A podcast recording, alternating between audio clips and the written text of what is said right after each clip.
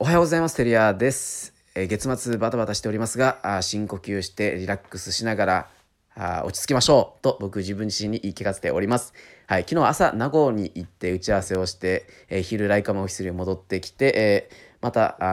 あ夕方宜野湾打ち合わせで、えー、夜はあうるま市活電に行ってインタビューっていうことをしておりました。なかなかですねバタバタしているんですけどその中でですねお客様からメールが来ましてもう本当嬉しかったんですけどもうちが提供している Thinkific を使ってオンラインコースを作ろうっていう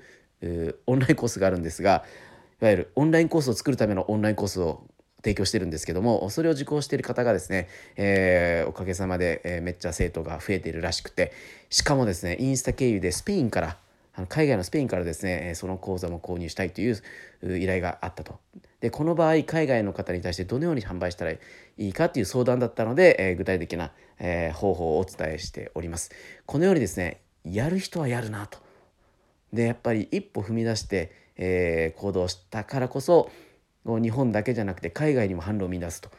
まあ、この方はおっしゃってたんですけどやっぱ今円安なので、えー、海外狙い目ですねと。あ本当なんかあ僕も勇気づけられたというかあや作ってよかったなと思っております。はい、えー、自分たちでは価値がないと思ったとしても国を変えれば意外と価値があるものって多いと思いますので、えー、オンラインコースを作る場合はもしかすると日本の文化とか、えー、あなたのこう何気ないノウハウとかあそれがですね海外の人にとってはめっちゃニーズのあるものかもしれません。はい、昨日打ち合わせ、ズームで打ち合わせした場合、えー、したんですけど、アマゾンでは、アメリカのアマゾンでは爪切りとか砥石がめっちゃ売れてるそうです。はい、なんかニッチなものを探してコース作ってみてはいかがでしょうか。今日も頑張りましょう。